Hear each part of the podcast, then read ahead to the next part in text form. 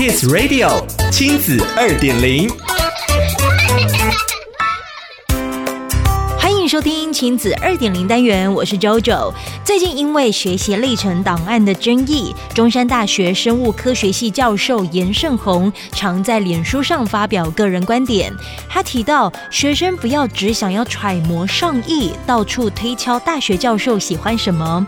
如果从小就这样，还没进大学就整个坏了。用语直白诙谐，许多高中排队请他去演讲。颜胜鸿从小就是科展的常胜军。国中就发表论文，在专业期刊，一直被当资优生的他，学习历程档案就厚厚的一叠。但是传统教学带给他的却是痛苦与疏离。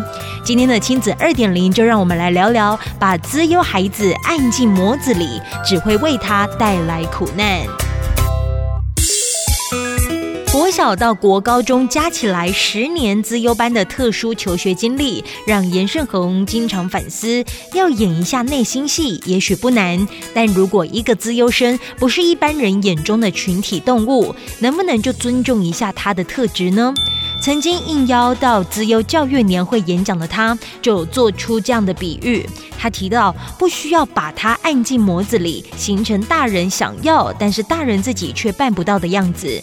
因为他认为，榴莲把刺给去掉，也不会变成富士苹果啊。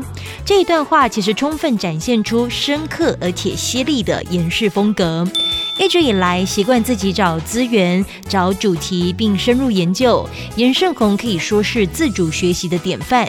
很多家长都向他求助，他建议不要把大学当做一个终点，家长要从中解放出来。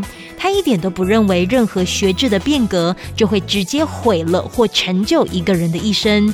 最重要的是小学阶段培养耐性、观察力、逻辑力、实践力，还有同理心，能思索自己的需要特质，并发展出自我评量、对知识的鉴赏力及看门道的敏锐，这样其实就够了。因为有这些本领，就能够自学，一个人的世界就不会受限于课纲。